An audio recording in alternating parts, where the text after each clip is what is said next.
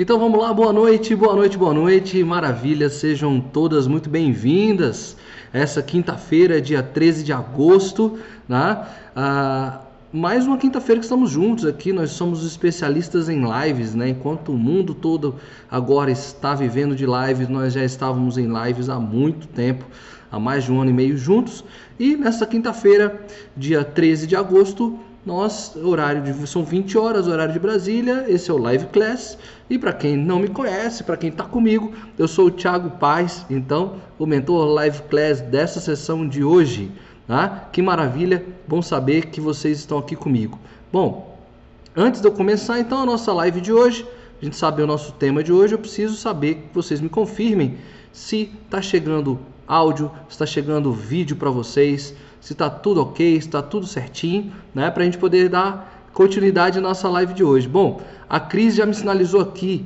Boa noite, Cris, maravilha, que bom tê-la aqui, né? Fiquei com saudade de vocês na semana passada. Eu tive um problema de ordem pessoal que eu tinha que resolver, e aí resolvi, graças a Deus. Tem um monte de problema aí, mas tá tudo resolvido, tá tudo certo.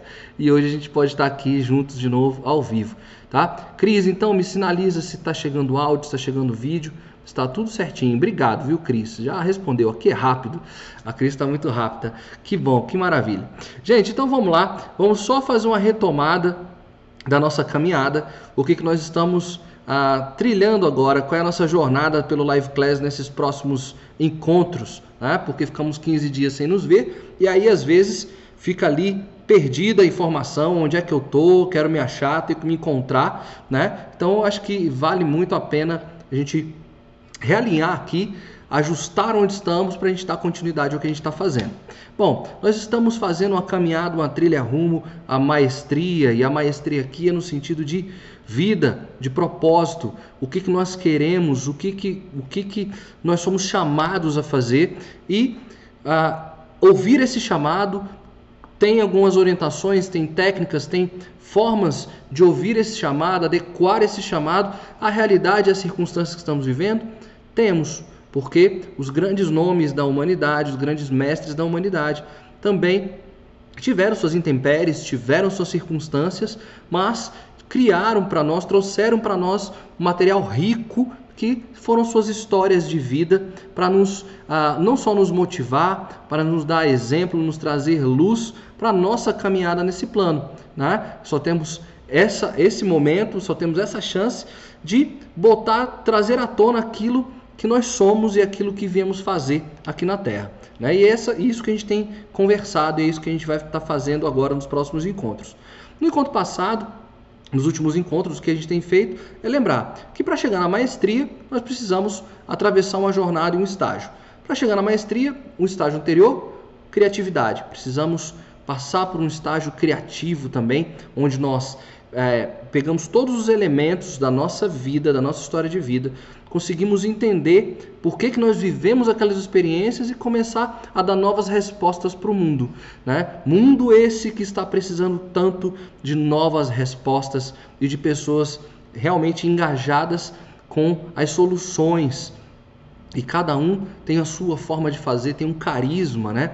Eu acho que é muito interessante esse tema de carisma, porque o carisma não é só uma relação empática que a gente cria com as pessoas. O carisma é entender que nós temos uma forma de levar um conhecimento, uma forma de levar um serviço, uma forma de fazer com que a vida de outra pessoa seja melhor. Então, o carisma é um modo de fazer, né? Então, a criatividade é isso, a gente encontrar o nosso carisma, a nossa forma de fazer alguma coisa, fazer o mundo se transformar a partir das nossas ações. Para chegar nesse estágio de criatividade, nós passamos por um processo que parece duro, árduo, eterno, né? Um período silencioso, um período muito introspectivo até, né, de muitas dificuldades, que é o período de aprendizado, né? O período de aprendizado, ele é encantador, mas é um processo muito solitário, onde nós não vemos as coisas acontecerem, porque não é o período dos resultados, né? É o período da semeadura, é o período de espalhar, é o período de absorver, de reter conhecimentos. Então é muito silencioso, é muito individual, a gente é um processo duro porque a gente às vezes se vê muito sozinho nesse processo de aprendizado, mas ele é necessário. O processo de aprendizado, quando a gente pega a estrutura do crescimento, né, da pessoa, então tem uma primeira bolha que é a famosa bolha da zona de conforto. Quantos de nós não estamos lutando para sair e escapar dessa famosa bolha da zona de conforto? É realmente a estrutura mais difícil de se romper. Eu penso muito na zona de conforto como aqueles videozinhos que a gente vê de nascimento de bichinhos que nascem a partir de ovos, né? Pintinhos, lagartos, enfim, né? Que ninguém pode ajudar a esses seres nascerem, né? Porque eles precisam quebrar a casca. Se eles não passam por esse processo de quebra da casca, eles perdem um processo fundamental no aprendizado de instintivo de vida deles. Eles não desenvolvem algumas forças, né? Então eu trouxe a metáfora aqui do ovinho que quebra, mas também tem a metáfora da semente, né? Quando aquele primeiro broto sai da semente, a gente vê muito isso naquelas famosas experiências do feijãozinho, né? Quando a gente planta um feijãozinho no algodão, então a gente vê que a casca do feijão se rompe e sai aquele primeiro broto.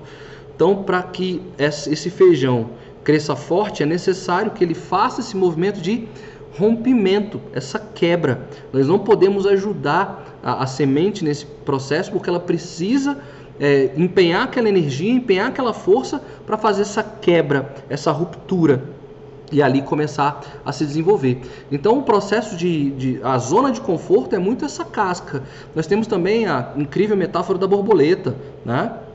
Quando ela está ali no casulo, que na verdade, né, casulo tem um outro nome, um nome mais bonito. Quem souber esse nome aí me ajuda. Tá? Crisálida. É, crisálida, lembrei. Então quando ele está ali no bulbo, ali na crisálida, ali na casquinha, é o mesmo movimento. Ela precisa quebrar, sair, romper essa casca e ela precisa desenvolver essa força, essa habilidade, porque senão outros processos dela, ela não vai ter as habilidades, as forças que ela precisa para crescer. Então, quando a gente sai da zona de conforto, que é essa casca, né, nós entramos nesse processo, nesse primeiro ciclo, que é o aprendizado. Então, a gente volta a aprender. Então, a pergunta que eu vou deixar aqui hoje para a gente, antes da gente começar, é: que cascas são essas que precisam ser quebradas? Nós estamos fazendo aqui no Live Class todo um processo de autoconhecimento, toda uma jornada, e a gente já vem quebrando muita casca, a gente já vem rompendo muitas coisas. O autoconhecimento é exatamente esse movimento de quebrar uma série de barreiras, né? A gente remete muito a essas barreiras mentais que nós temos, principalmente os medos que nós enfrentamos, né? São vários e a gente vai acumulando vários desses medos ao longo da nossa história de vida, e nós precisamos romper com esses medos. Mas a gente vem quebrando várias cascas, mas agora nós estamos numa nova casca. Nós criamos uma nova zona de conforto, porque o processo é sempre cíclico. Sempre que as coisas estão tranquilas, a gente entra de novo numa casca de zona de conforto.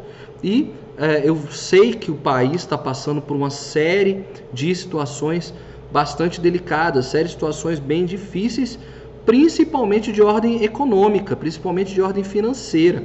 Ah, a recessão está aí, uma estagnação econômica está acontecendo. Quantas pessoas estão tendo problemas gravíssimos, né, por conta das suas finanças? Né? Eu tenho um grupo que eu acompanho dentro de consultorias e mentorias na área de psicologia positiva, e aí a gente tinha uma reunião ontem marcada às 10 da noite, e aí um dos membros colocou para nós o seguinte: eu não vou poder participar da reunião, porque nesse exato momento eu deixei de pagar duas prestações do aluguel da minha casa, paguei só 70% do valor, e acabei de receber uma carta de ordem de despejo, né? Olha aí a situação. E a esposa dele não sabia ainda que ele estava vivendo essa situação, que essa ordem de despejo era iminente, né? Então, quando a gente olha para o lado, existem várias pessoas em situações bem delicadas e fazendo a sua correria individual. Então, essa casca já tem que ser rompida, novas situações já estão acontecendo, dadas a essa situação pandêmica. Esse movimento de inércia que a gente fica preso, né? A gente se enrijece, a gente fica com medo, a gente não sabe onde encontrar as respostas. A gente tem aí uma grande oportunidade de encontrar novas soluções. Está todo mundo se movimentando, né? Eu, como vocês sabem, eu trabalho também, eu tenho uma empresa de animação de festas e eventos infantis, e nós estamos aí 4 meses sem girar nada dentro da empresa. E a gente podia ter só ficado parado, porque graças a Deus a empresa tem seus dividendos, a gente conseguiu fazer um bom caixa, né? Mas a gente podia ficar parado, aguardando uma resposta divina, mas não nos cabe isso, porque temos uma oportunidade na frente. E a gente acompanha vários outros profissionais da área, e quantas soluções geniais e criativas essa galera já criou para sair desse estado, dessa frigidez. Então, às vezes a gente precisa ser sacudido mesmo, né, para sair e romper essa casca, tá? Então, aqui, o que eu quero trazer, na verdade, é que a gente tem que começar a pensar, e o desafio de hoje é exatamente esse: onde está a minha zona de conforto hoje, nesse momento, e o que eu preciso, para que eu preciso quebrar, e o que eu preciso deslocar, quais são os novos aprendizados para a vida que eu preciso ter, que eu preciso desenvolver. Porque os grandes nomes, os grandes mestres da humanidade passaram por situações bem delicadas. No encontro passado eu falei para vocês que 3 situações são motivadoras de transformação, né? São principiadoras de grandes transformações, que são as revoluções, as doenças e as guerras. Nós estamos vivendo então esse período, né? Nós estamos vivendo, a história vai ser contada e o nosso nome estará lá, né? Nós passamos e sobrevivemos, né, graças ao nosso bom Deus, a uma situação pandêmica, né, que vai estar nas páginas da história da humanidade. E nós estamos aqui para contar nossa história apesar dessa situação. Então, esse é o momento que nós temos de trazer a nossa grandeza à tona, a nossa maestria à tona, de parar de, e a gente vai conversar um pouco disso, de ficar chorando algumas dores do passado e entender que o momento que nós temos é esse, é hoje, as circunstâncias que nós temos é essa, a situação que nós temos é, o cenário é esse, e é a partir desse cenário que nós temos a possibilidade de contar uma nova história. Nós aqui no Live Class, por exemplo, contamos várias vezes a narrativa do Viktor Frankl, né? Que o Viktor Frankl é um médico recém-formado, e aí estourou a Segunda Guerra Mundial e ele vai ficar ali exilado num campo de concentração nazista, né? E aí o que acontece? Ele tinha todas as circunstâncias contra ele para que ele ficasse inerte, esperando só a guerra acabar ou, enfim, reclamar das mazelas da vida. E o Viktor Frankl desenvolveu toda uma estratégia de sentido de vida a partir do campo de concentração, tentando entender como aquelas pessoas que sobreviviam ao campo de concentração, como é que elas, de onde é que elas buscavam a força e a motivação para viverem dentro de um campo de concentração, ainda motivados pela vida. Né? E aí ele desenvolveu toda uma teoria, né? Em Busca de Sentido é o nome do livro, Viktor Frankl, tá? Recomendo muito, já recomendei outras vezes a leitura, recomendo mais uma vez a leitura, porque ali tem insights maravilhosos exatamente desses momentos que nós estamos vivendo. Ou seja, há como encontrar essa motivação para levantar todos os dias de manhã, saber o que a gente está fazendo e saber o que a gente está correndo, indo em busca. Tá? Então é isso, o aprendizado é exatamente esse, é por isso que a fase do aprendizado é essa que nós estamos ainda nesse bloco de aprendizado. A gente vai conversar bastante ainda sobre aprendizado, sobre esse momento. Ele é tão difícil, ele é tão delicado, mas eu penso que a coisa mais complicada já aconteceu, que foi romper a casca. Agora cabe o nosso trabalho disciplinado, o nosso trabalho organizado, com muita paciência inclusive, de aprender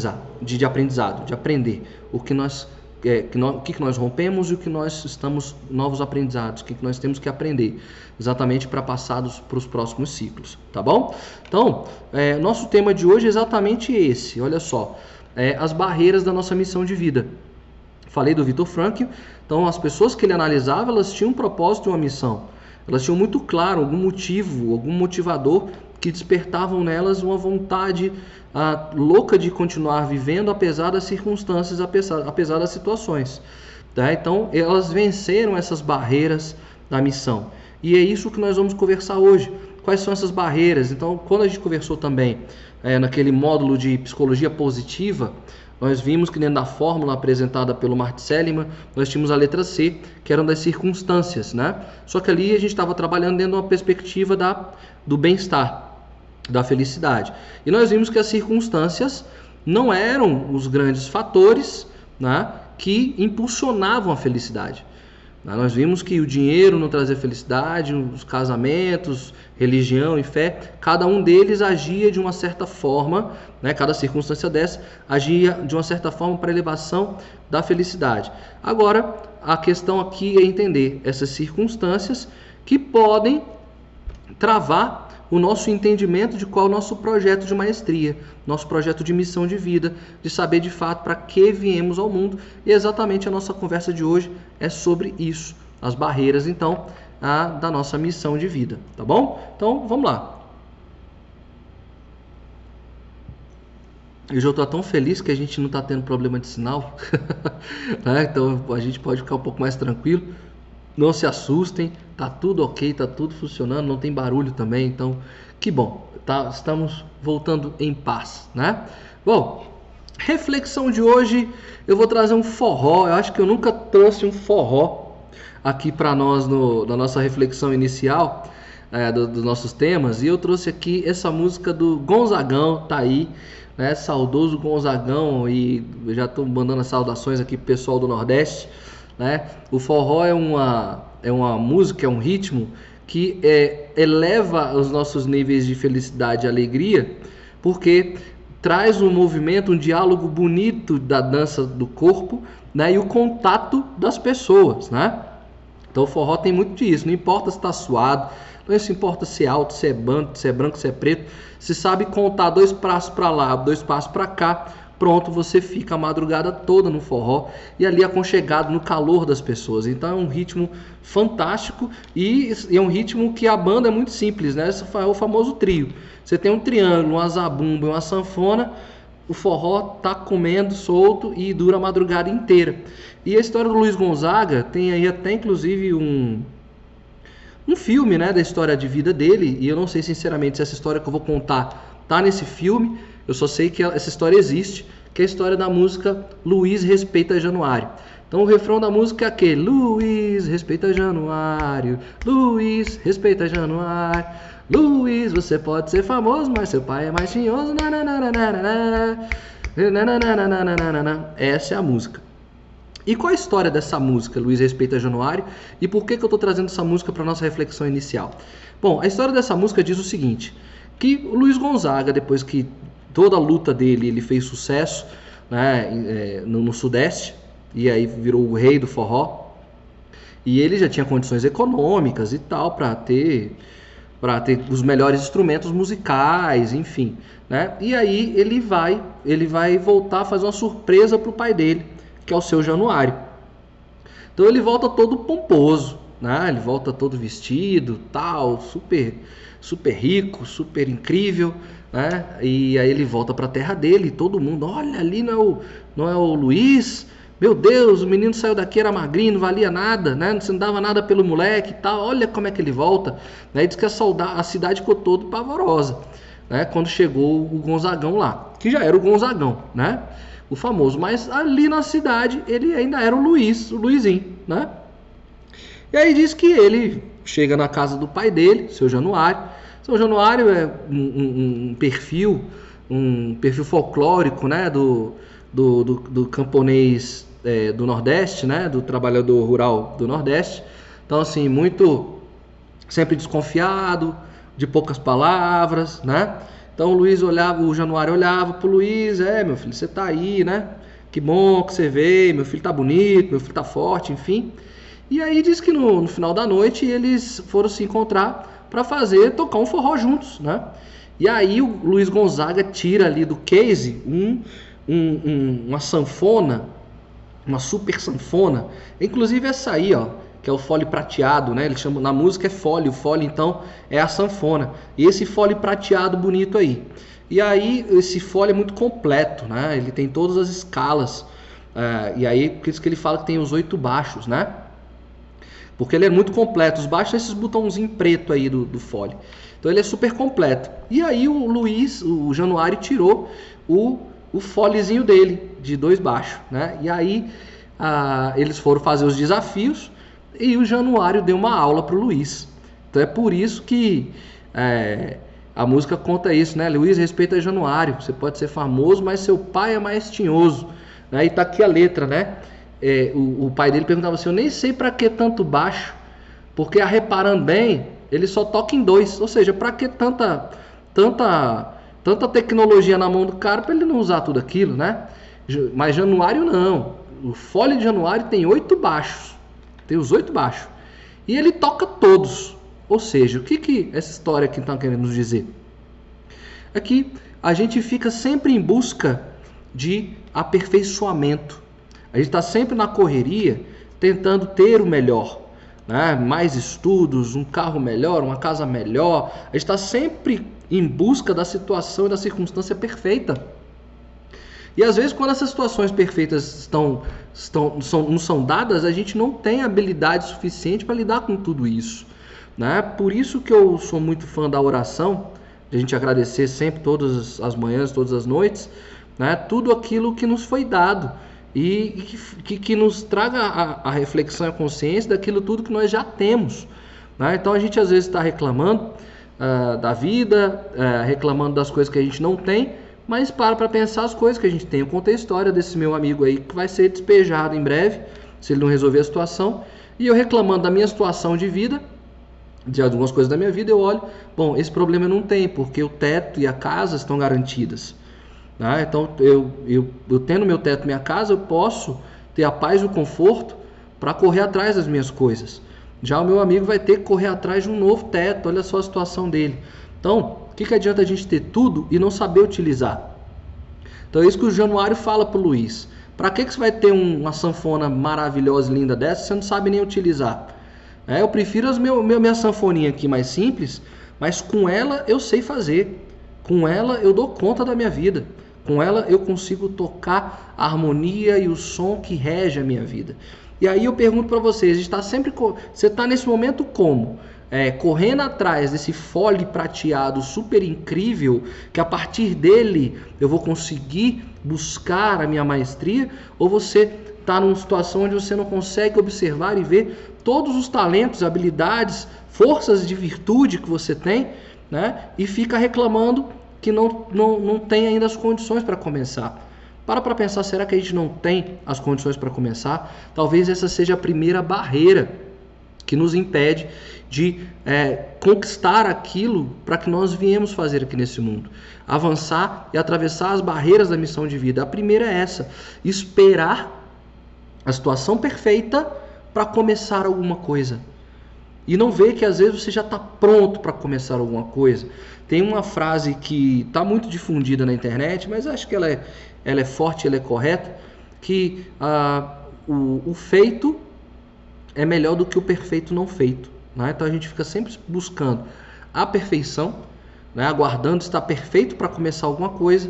E aí nós já perdemos muito tempo, a gente já podia ter começado há muito tempo, fazendo, corrigindo ao longo do processo, aperfeiçoando ao longo do processo. E isso na live passada eu conversei muito claro com vocês, que é um desenho da estrutura de design thinking, que é isso, a gente começa a coisa, a gente aplica a coisa, vê como é que funciona. Se não está funcionando, a gente volta, a gente aperfeiçoa e entrega, né? Os primeiros aparelhos telefônicos, os primeiros celulares, o primeiro iPhone, não foi lançado perfeito no mercado. Ele teve sua fase de testes, ele foi se desenvolvendo ao longo do processo. E você também, então, se você tem um projeto, uma coisa que tem uma voz interna, uma voz interior te dizendo, cara, faz, te impulsionando a fazer, e você fica ali, não, vou esperar a situação perfeita, a situação melhorar, vou esperar a vacina, eu vou esperar alguma coisa, e você não bota aquele projeto de vida para acontecer. Começa, faz, As coisas vão se abrindo ao longo do processo, é maravilhoso. A fase do aprendizado ela é dura e crua porque a gente ainda não vê resultado, mas o que se abre na nossa frente, as possibilidades que a gente não via, são tão incríveis e a gente fica se perguntando por que que eu não comecei a fazer isso antes, né? Por que que eu esperei tanto para começar? Porque está esperando o fole prateado do Gonzagão, tá? E aí quando ele chega na mão, você não tem a habilidade suficiente para saber usar da melhor forma possível esse equipamento, tá? Como eu narro para vocês, a minha esposa ela é fotógrafa e ela está fazendo todo o processo dela de amadurecimento, de trabalho. Então ela, no início do ano, ela comprou uma lente nova para a câmera dela e a lente veio quebrada. E a gente não sabia, ela não sabia que a lente veio quebrada. E ela apanhou com essa lente, apanhou com essa lente, né? E aí, e os trabalhos estavam vindo, ela tinha que bater as fotos e ela não conseguia acertar a mão. E aí eu sempre dizendo para ela, cara, continua, é isso aí, continua, né? Uma hora você vai ter a segurança que você precisa para fazer. Ela teve tanto problema com essa lente, tentando acertar esse foco na mão, né? As fotos só saíam tremidas, infelizmente, tal, não sei o que. Ela apanhou tanto, estudou tanto a lente, que quando descobriu que a lente estava realmente quebrada, e essa lente foi para o conserto, e quando ela voltou a utilizar a lente, pronto, ali estava descortinado o problema. Ela já não tinha mais problema nenhum com essa lente, então ela começou a usar a lente de forma magistral agora ela tem domínio sobre o equipamento dela, né? E é o que eu falo para ela. Então, assim, mas uma coisa que é interessante dizer também, essa lente é para um trabalho, um tipo de trabalho que ela faz. E aí ela tem a lente de segurança dela. Com essa lente de segurança dela, que foi a primeira lente que ela comprou, onde ela já bateu mais aí de 6 mil cliques aí com essa lente, ela não erra mais, não tem mais erro, né? Ela pode ser convidada para fazer qualquer trabalho e ela tem muita segurança do que aquela lente primeira lá ajudou ela. Então é exatamente isso. Para que a gente vai esperar comprar uma super lente se a gente tem duas lentes maravilhosas aqui funcionando, né? E a gente só fica pensando, ah, mas se eu tivesse uma lente dessa, não. É com essa lente mesmo. Tem trabalhos maravilhosos que podem ser feitos a partir disso. E aí você vai conhecendo algumas coisas. Eu vou aproveitar esse gancho, porque alguns estágios desse aqui, eu vou aproveitar essa história para a gente ir ajustando e adaptando essas barreiras a essa história da metáfora das lentes aqui, tá bom? Então, vamos voltar aqui para a tela. Então, a primeira barreira a gente já conversou, ficar sempre esperando o perfeito para começar, né? E a primeira coisa que a gente tem que entender é o seguinte: Thiago, você está falando aí que o Luiz Gonzaga já sabia que era músico há muito tempo. Sua esposa encontrou aí a veia dela na fotografia, né? Mas eu não sei o que eu vou fazer da minha vida, né? Eu não encontrei isso, né? O que eu sei fazer, né? E o que eu tenho que aprender, né? Então minha primeira barreira é não saber o que eu sei fazer naquilo que eu sou bom, né? Então a orientação aqui é que a gente busque as nossas origens, a gente busque a nossa história de vida, né? Que a gente relembre as histórias da nossa infância, porque ali na infância você brincava em estado de flow. Você não tinha tempo, né, para entregar, você não precisava de resultado, você não tinha compromisso, você não tinha conta para pagar. Então tudo aquilo que você vivia na infância, as brincadeiras e as experiências de infância são as melhores conexões que você tem com você. Então volta para a experiência. Cadê o caderno, o diário de bordo? Cadê as histórias que você contou para você, que você conta para você e como você conta? Cadê a sua experiência de storytelling? A gente conversou em lives anteriores, só buscar aí na plataforma. Nós conversamos sobre storytelling. Eu vou até depois lembrar e mando no grupo para vocês. A primeira parte dessa live era só técnicas de storytelling. O que é o storytelling? Storytelling é a arte de contar história. É como você conta história. E a melhor história para você contar é a sua história de vida, né? E você tem 1000 formas de contar a sua história de vida. É legal lembrar que as primeiras civilizações humanas, antes de todas as tecnologias existentes no mundo, o que essas civilizações faziam? Elas sentavam em torno da fogueira. Então a fogueira era o grande entretenimento, porque os grandes guerreiros, quando voltavam das suas jornadas, contavam suas histórias. Os mestres, os sábios contavam suas lições de vida, né? E nós perdemos um pouco dessa experiência de contar as nossas histórias de vida, porque falta essa coisa da fogueira. A tecnologia não conseguiu trazer esse senso de comunidade no sentido de nós narrarmos as nossas histórias de vida. Então, quando eu falo para contar histórias de vida, crie uma situação na família, lógico, com toda a segurança e o cuidado que esses tempos estão pedindo, mas crie momentos, situações na família onde você possa contar histórias, né? Conte histórias para os seus filhos, para os seus netos, para os seus sobrinhos, para os seus amigos e amigas, né? Eu tenho um grupo de amigos, já contei isso para vocês. A gente se encontra poucas vezes por ano, uma vez por ano, mas quando a gente se encontra, a gente fica aí 3, 4 horas juntos, felizes, relembrando e contando as nossas histórias de moleque, as nossas aventuras. Então essa experiência é maravilhosa, porque a sua missão está ali na sua história, a sua missão está ali na sua infância. Resgate, busque a sua história, retorne às origens. Então, como é que é isso? Olha só, vamos lá. Atrações da infância são difíceis de expressar em palavras e são mais como sensações.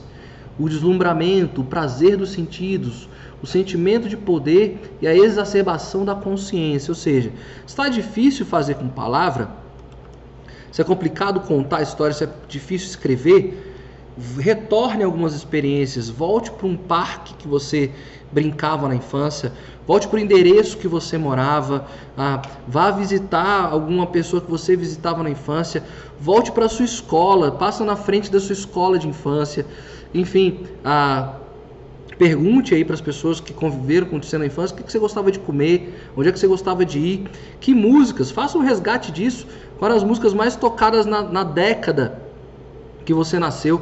Existe um site que mostra as músicas mais tocadas no dia que você nasceu. Desculpa.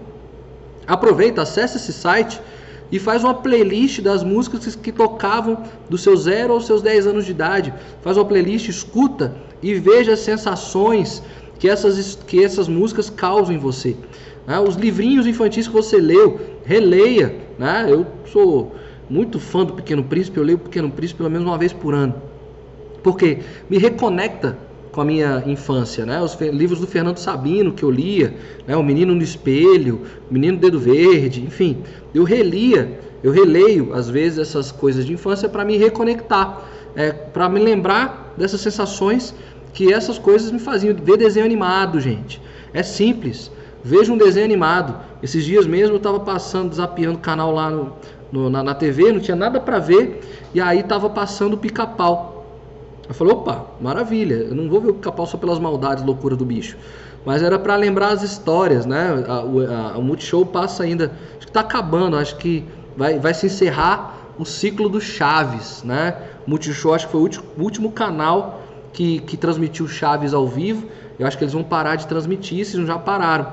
Mas eu tava assistindo Chaves, eu me lembro muito do Chaves, era quando eu chegava da escola. E aí tinha um tio meu que ia lá em casa almoçar, enfim.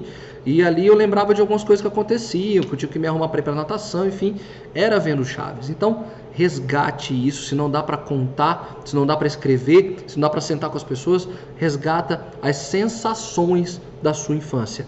Faça essa experiência para você, pegue esse final de semana e resgate as sensações da sua infância, tá? Então, essa aqui é a primeira barreira que você tem que quebrar, tá? É importante reconhecer essas inclinações pré-verbais, porque são indícios claros de uma atração não contaminada pelos desejos adultos, os desejos das pessoas. Olha só que bonito isso. São indícios claros de uma atração não contaminada. Olha só. Então a gente tem atrações que já estão contaminadas. É alguém que você vê, você compara a sua vida com a de outra pessoa, é um estilo de vida de um famoso, é um livro que você lê, né? Então você tem as suas ambições. Então às vezes você está um pouco contaminado. E então essas experiências, essas inclinações pré-verbais aqui, não eram contaminadas. O que a gente viveu na infância não era contaminado desse desejo. Isso é maravilhoso, é por isso que é legal resgatar. Não são algo que seus pais lhe convenceram a fazer, nem que decorre de uma associação mais superficial. Ou seja, foi uma livre entrega, né? Você se lançou, né? Alguma coisa mais verbal e consciente. Em vez disso, emergem de um lugar mais fundo, ou seja, aqui o trabalho de autoconhecimento, emergem de um lugar mais fundo, são exclusivamente suas, são produtos de sua química, e a sua química não tem química igual a outra no mundo, né? Bonito também demais isso aqui, são coisas que emergem de um lugar mais fundo, ou seja, do seu ser, da sua essência em pureza, isso é maravilhoso, né? Esse lugar mais fundo, são exclusivamente suas, só você viveu essa experiência, né? E são produtos de uma química sem igual, tá? Então assim, isso é único, isso é fantástico, então resgatem as origens de vocês, e aí para quem está perdido, não sabe o que, que é essa chama e essa voz interna que ela está dizendo, resgata as origens e você vai conseguir abrir essa guarda e você vai perceber o que você veio fazer aqui nesse plano, né? E onde você tem que ser mestre, onde é que você tem que ser incrível, onde é que você tem que botar a sua individualidade aí a serviço das pessoas, tá ok? Bom, esse é o primeiro aspecto. Segundo, ocupe um nicho perfeito. Então, antes de eu ler aqui, vamos lá, porque essa é uma palavra que entrou no nosso vocabulário nos últimos anos, nicho, né? A gente não usava isso muito, essa terminologia, e aí com o advento das tecnologias, essa palavra começou a aparecer muito. Quem começa a estudar, a querer fazer empreendimentos digitais, né? Quer lançar um produto digital, lançar um curso digital, fazer alguma coisa, primeira aula que as pessoas falam é encontre a sua persona, encontre o seu nicho, né? O que, que é o nicho dentro desses estudos de marketing? O nicho é o grupo, o nicho é a área específica, né? Quanto mais específica melhor, daquilo que você quer entregar. Então vamos pensar o seguinte, você está pensando um produto na área de, deixa eu chutar aqui, de esportes, né? Esportes. Esportes, então, é um grande nicho, porque se você vai lançar um produto de esportes, você podia estar lançando um produto na área de finanças, produto na área de culinária, um produto na área de estética, né? Enfim, mas você escolheu esportes. Então, isso é um nicho. E aí você traz um subconjunto, você vai subnichando. Bom, esportes. Esportes tem vários, né? Futebol, vôlei, basquete, natação, enfim. Aí você escolhe o esporte. Ah, vou escolher aqui o futebol. Então você já vai subnichar. Então o futebol tem muita coisa. Tem futebol para atleta amador, né? Você tem equipamentos esportivos, você tem treinamento para atletas de futebol. Você tem várias coisas dentro do futebol que você pode fazer. Então eu falo, não, vou trabalhar com artigos, artigos para esportivos de futebol. Opa, beleza, você já subnichou. E aí, desses artigos, você tem ali camiseta, bermuda, chuteira, enfim, você tem várias coisas. Você fala, não, vou trabalhar só com chuteira. Pronto, esse é o seu super nicho. Ou seja, você vai virar especialista em chuteiras, né? Isso, para quem trabalha com marketing, é fantástico você achar o seu super nicho, né? Porque você nada no oceano azul. E na vida, qual o nosso nicho? Qual o nosso super nicho? A primeira experiência que a gente vive na escolha de um nicho é quando a gente vai fazer vestibular, né? Então, a galera já pergunta para você, tá, você vai fazer vestibular. Qual a área que você vai fazer o vestibular? É exatas, humanas ou área de saúde, né? Opa, 3 nichos aqui, caramba. E aí, gostava de matemática, gostava mais de português, gostava mais de história, de biologia e tal. Então, já te pedem para escolher um nicho. Aí você escolhe o nicho. Não, exatas eu não sou bom, humanas também não, eu gosto muito de cuidar de pessoas ou para a área de saúde. Opa, o nicho, tá aqui o nicho. Aí na área de saúde vem um monte de possibilidades, estética, cardiologia, dermatologia, pediatria, enfim. Vão vindo vários nichos, aí você tem que dentro da faculdade, escolher uma faculdade, né? Enfermagem, medicina, fisioterapia, enfim. E aí você vai ter que escolher os nichos profissionais. O grande desafio aqui é escolher o nicho de vida, né? Então, tá aqui a vida se apresentando para você, na sua frente. E aí? Eu quero servir as pessoas. A quem você pode servir? A quem você pode ajudar? Né? Então, você sabendo na sua infância a quem você conseguia ajudar, como as pessoas te procuram? As pessoas te procuram para quê? Quando alguém liga para você, te procuram para ajudar a resolver o quê? É dentro de uma situação de criatividade? É dentro de uma situação que exige um aconselhamento? Uma situação onde é um conhecimento técnico? Então, procura aí, dentro da sua história de vida, como é que as pessoas te acionam. Entendam qual é esse seu nicho, tá? Para você atuar e tocar sua maestria. É dentro da música? É dentro dos esportes? É dentro dos estudos? É dentro de trabalho solidário, social, é o quê? Né? Então aqui, ó, o mundo profissional é como um sistema ecológico, né? Ou seja, a ecologia tem todos os sistemas, né? Todos os reinos, né? O reino mineral, o reino animal, o reino vegetal, enfim. E aí ele coloca que o mundo profissional é como um sistema ecológico. As pessoas atuam em determinados campos, nos quais devem competir por recursos pela sobrevivência. Olha só, isso é muito louco. O mundo, ele coloca que o mundo é uma grande competição pelo quê? Pela sobrevivência.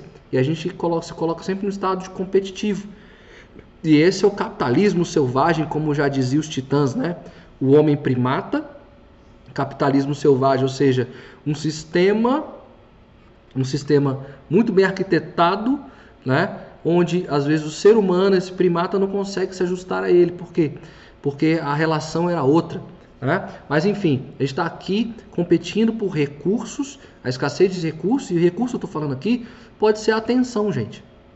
A atenção, o afeto, o carinho, a empatia, são vários os recursos que a gente está sempre disputando, o amor de alguém, né? Enfim, não só, mas ele está tratando aqui dentro do campo profissional. Mas a gente está sempre lutando, correndo atrás da luta pela sobrevivência desses recursos. E aí ele continua aqui, ó. Ele fala o seguinte, ó. Quanto maior for a quantidade de pessoas que se aglomeram em um certo espaço, mais difícil se torna prosperar nesse espaço. Então o que ele está querendo dizer? Vamos lá. Eu respeito aqui, tá? Todos os profissionais, pelo amor de Deus. Eu estou querendo só dar um exemplo aqui, tá? Porque tenho amigos meus que me narram isso, né? Me narram essa situação. Um amigo meu, o grande sonho dele de vida, a missão de vida dele é se tornar juiz do Supremo. E para você se tornar juiz do Supremo, são pouquíssimas vagas. Existe toda uma etapa, né? Toda uma jornada de carreira e de vida para você se tornar um juiz do Supremo. Só que o passo inicial para isso é entrar na faculdade de Direito.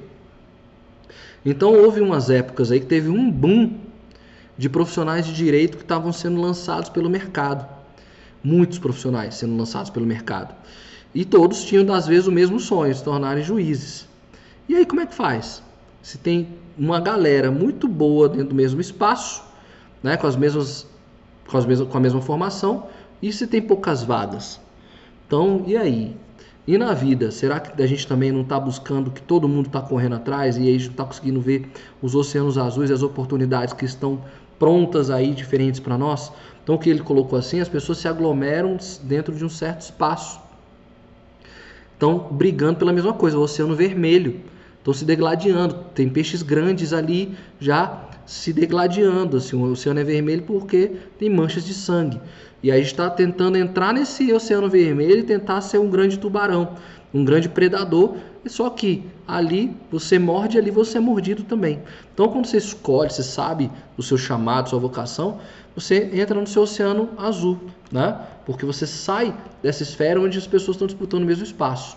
Trabalhar nessas áreas tende a desgastar os que lutam para receber atenção. Olha só, todo mundo buscando atenção, principalmente nas redes sociais. As redes sociais estão pipocando de gente aí, mas ninguém está trazendo inovação. Ninguém está trazendo nada de novo. Ou seja, estão aglomerados no mesmo lugar, né? Lutam pela atenção. Olha aí o ativo aí que eu falei, né? Cadê o que ele colocou aqui no início? Que era esses recursos. A atenção é um recurso, né? Para participar dos jogos da política e para conquistar recursos escassos. Perde-se tanto tempo nessas lutas, buscando espaço, buscando atenção, que sobra pouco tempo para alcançar a verdadeira maestria. Olha só, a gente perde tanto tempo brigando, lutando, correndo atrás do nosso espaço, e a gente perde esse tempo valioso para ir em busca daquilo que nós realmente somos, bons. A gente cria o nosso mercado, a gente cria os nossos negócios, né? As pessoas são atraídas para essas áreas por verem outras pessoas atuando nelas. Acabei de falar isso. A gente vê a janela do lado e fala, vou fazer isso também. Ganhando a vida e avançando nos caminhos conhecidos. Mas não se tem consciência de como a vida pode ser difícil. Então, encontrar essa resposta interior e que vai te mostrar o caminho. Você tem ferramentas para criar algo novo, né? E é isso que é a nossa busca. Essas são as barreiras. A gente não sabe onde atuar. A gente sempre fica tentando se comparar. A gente não chega a criar algo nosso, né? Então a gente fica sempre correndo atrás do rabo, cachorro correndo atrás do rabo, né? Bom, terceiro aspecto aqui que ele coloca é o seguinte: evitar o caminho falso. E o que é o caminho falso? São aquelas vozes do mal no ouvido. E o período de aprendizado traz muitas vozes, não só vozes externas, como as vozes internas te dizendo: será? Será que é isso mesmo? Será que você está no caminho certo? Por isso que o período de aprendizado ele é um período duro, é um período muito árduo, porque essas vozes falam muito alto no nosso interior, né? E as vozes do exterior também falam muito alto e doem bastante. Sempre nós temos sempre nos colocando à prova. Será que isso vai dar certo? Sempre justificando para alguém, sempre tentando buscar uma justificativa para aquilo que a gente está fazendo. O que dói, na verdade, é quando chega no ponto que a gente não começa a perder a fé e a esperança naquilo que a gente está fazendo. Por quê? Porque a fase do aprendizado é a fase que não tem resultado. E ela é longa mesmo, né? E aí a gente, como não está vendo resultado, a gente desiste. Acaba escutando essas vozes interiores. Então, se você ouviu sua voz interior, né, daquele momento mais puro, da química pura, a sua química da infância, você consegue encontrar e ver o ambiente, o cenário, o nicho. Você sabe para onde você pode ir, porque ali você vai encontrar o conforto. Então, para de escutar essas vozes malucas dentro de você, da sua cabeça e das pessoas te dizendo que você não vai conseguir. Vai, porque a fase do aprendizado é dura, não é a fase do resultado ainda. Então, é a fase da disciplina, da paciência, da persistência. E aí, o que a gente tem aqui para... Que barreira é essa que a gente tem que quebrar? Ó? O caminho falso na vida é, em geral, algo a que somos atraídos por motivos equivocados, né? Buscar a maestria, buscar a excelência, buscar a atenção, buscar conquistar esses recursos que ainda ninguém explorou, né?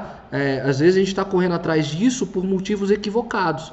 E ele coloca aqui o seguinte, ó, o dinheiro, a fama, a atenção, já falei, né? Tantas outras coisas. Então assim, por que eu quero fazer isso? Faça por você. Faça primeiro por você e depois faça para servir alguém. Para mudar a realidade, a pequena realidade que você tem. Começa cuidando da piscina, depois você cuida de 2 piscinas, de 3, uma piscina olímpica, um rio, um lago, e aí você em breve está aí no seu grande oceano azul. Não queira abraçar o mundo agora, né? Bom, se é de atenção que precisamos, em geral experimentamos uma espécie de vazio interior. Ou seja, se a gente está fazendo só para buscar a atenção das pessoas e ser notadas, vai chegar uma hora que as pessoas já estão saturadas daquilo ali, e aí vem o vazio interior. Quantos grandes artistas de Hollywood, artistas mundiais, artistas brasileiros, enfim, grandes nomes aí que estão na mídia, relatam que passaram por processos de depressão. Porque de repente estavam ali pelo propósito errado, estavam pelo propósito da atenção, e aí quando não eram mais vistos, o vazio vinha, e aí pronto, depressão atacando, detonando aí, né? Que esperamos preencher com o falso amor da aprovação pública, ou seja, sempre querendo provar para alguém alguma coisa.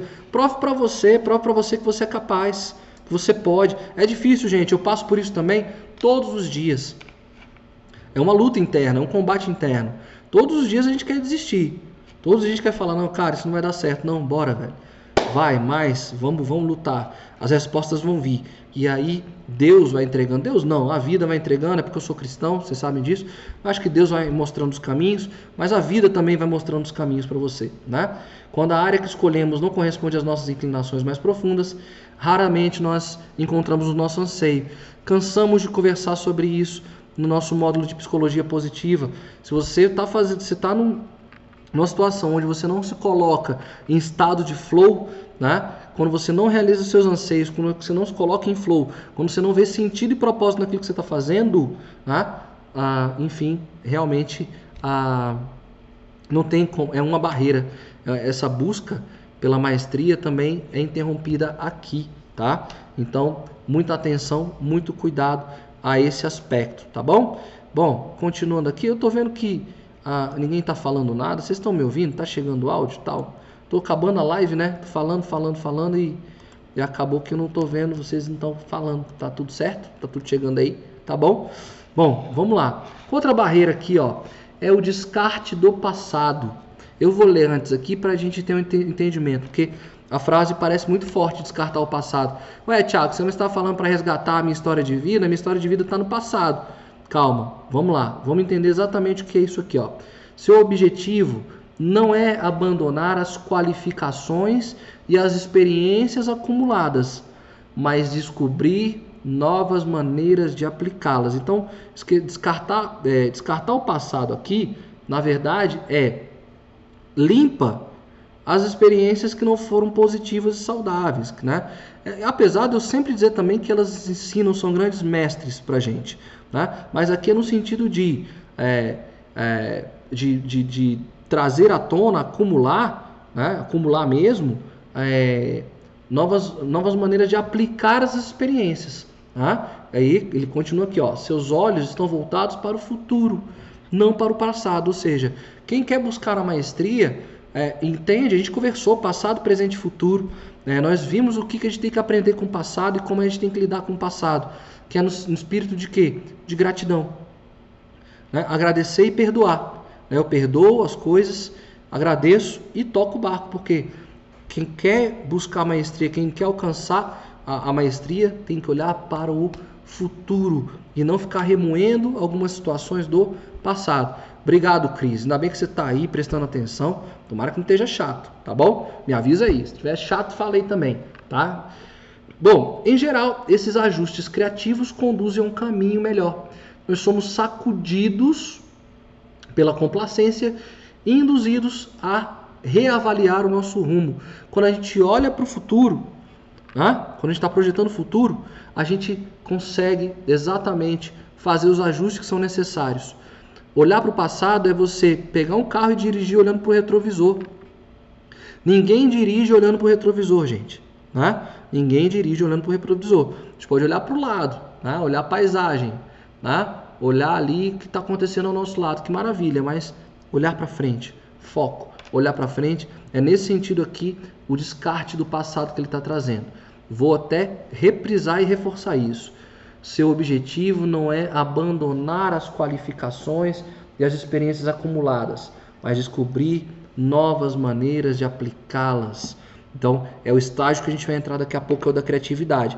Mas não adianta, eu tenho que resgatar essas experiências, né? E a gente, na psicologia positiva, a gente conversou muito isso, que experiências são essas que nós temos que resgatar, tá? Resgatem tudo isso, o que não está legal, para buscar a habilidade que você quer se tornar mestre, descarta e pega essas, bota na mochila só aquilo que vai te trazer algum resultado no futuro, tá bom? Obrigado, Cris, que bom que você está aqui acompanhando, né?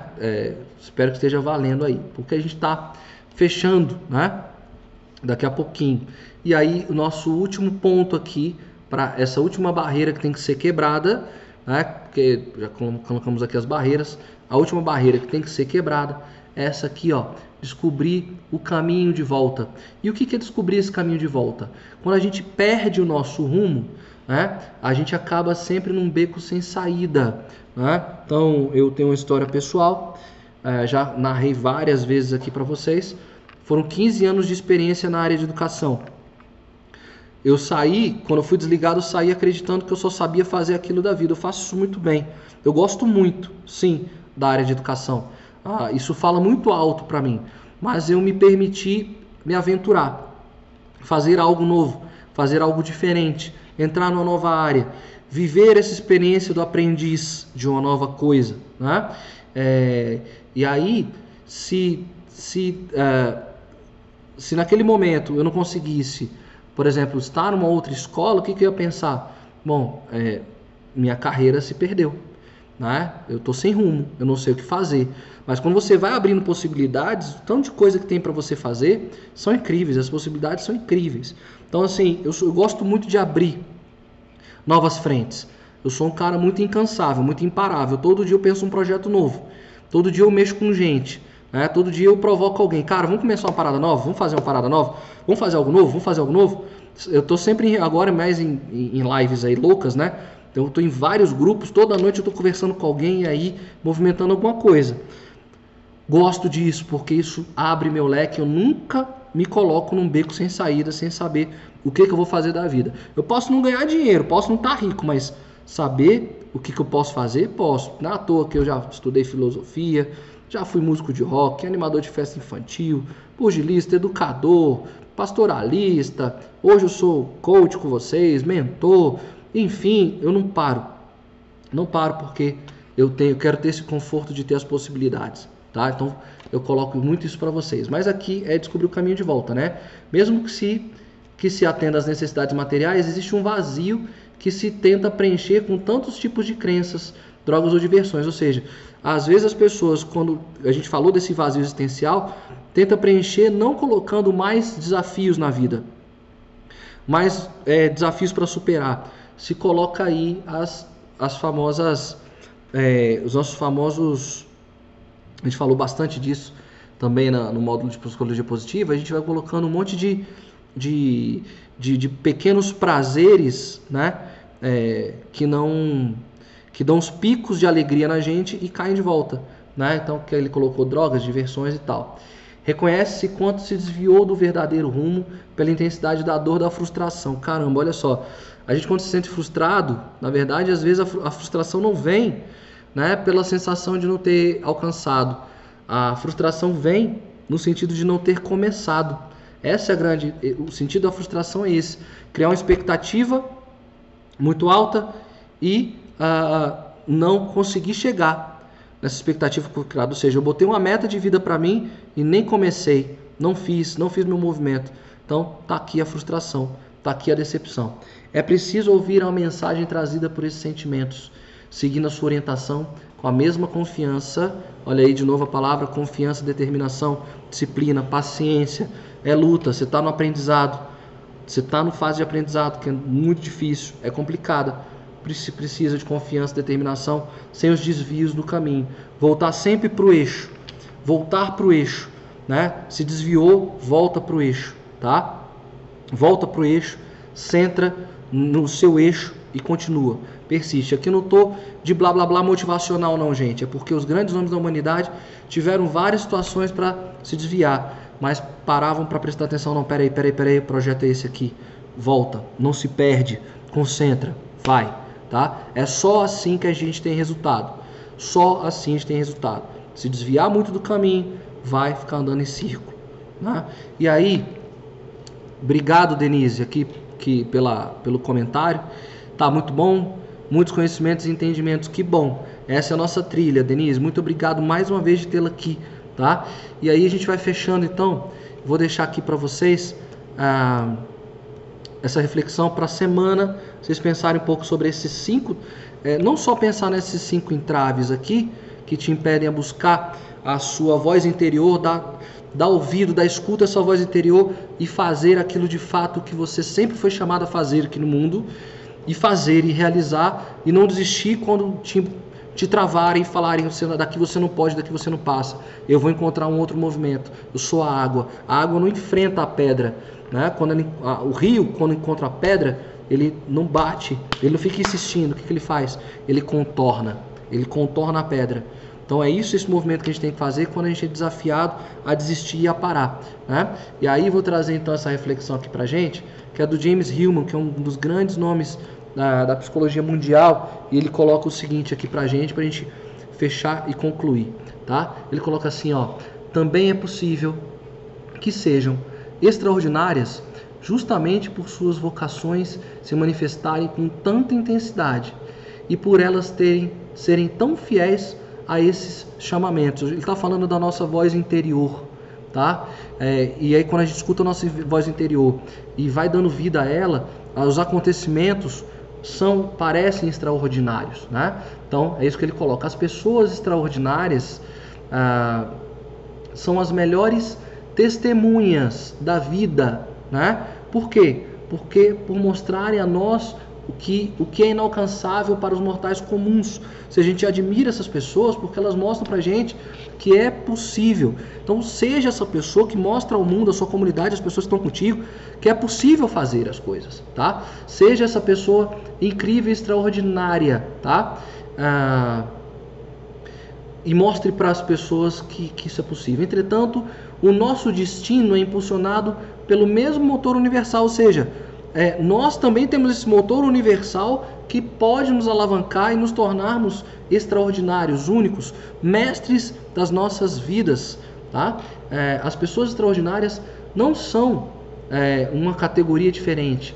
O funcionamento desse motor nelas é apenas mais transparente, ou seja, elas têm uma verdade com a vida e elas mostram, deixam muito claro para que vieram, né? E aí as pessoas começam a chegar até elas falando: eu estou aqui para te apoiar, se é isso que você quer, essa é a sua missão, esse é o seu propósito, esse é o seu título, eu estou aqui para te ajudar. Então, eu vou reler isso aqui para a gente entender. Também é possível que sejam extraordinárias as pessoas. Esses mestres da humanidade são extraordinários justamente por suas vocações, seus chamados se manifestarem com tanta intensidade e por elas serem tão fiéis a esses chamados interiores. As pessoas extraordinárias são as melhores testemunhas de suas vidas por mostrarem o que é inalcançável para a maioria dos mortais, ou seja, mostrar que é possível. Aparentamos ter menos motivação e mais dispersão, ou seja, se a gente se dispersa, tipo, sai do foco, sai do eixo, a gente não consegue alcançar e parece que as pessoas extraordinárias têm algo de especial. Não, elas só mantiveram foco, disciplina, compromisso com aquilo que estavam fazendo. Entretanto, nosso destino é impulsionado pelo mesmo motor universal. Nós temos as mesmas habilidades, forças, virtudes e caráter dentro da gente. As pessoas extraordinárias não são uma categoria diferente. O funcionamento desse motor nelas é apenas um pouco mais transparente, ou seja, elas têm uma verdade com a vida. Então analisem aí quais são essas barreiras que não estão dando transparência à sua voz interior e não está conseguindo mostrar para você e para o mundo que tem alguma coisa aí dentro querendo sair e falar: eu vou fazer, eu vou realizar, é dessa vez, esse é o meu momento, eu vou começar. Comecem, só ajam, só deem o start, movimentem e as respostas vão vir. Gente, muito obrigado sempre pela companhia e pela presença de vocês nessa quinta-feira. Que bom, acho que a live foi maravilhosa hoje, falei demais, é porque tinha muitas questões, né? Ficou 15 dias sem se ver, então tinha muita informação para passar para vocês, mas a gente se encontra na quinta-feira que vem. Muito obrigado pela atenção e pela presença de vocês, até a próxima quinta e a gente continua aqui na nossa jornada em rumo à maestria. Muito obrigado, fiquem todos com Deus, um ótimo final de semana, valeu gente!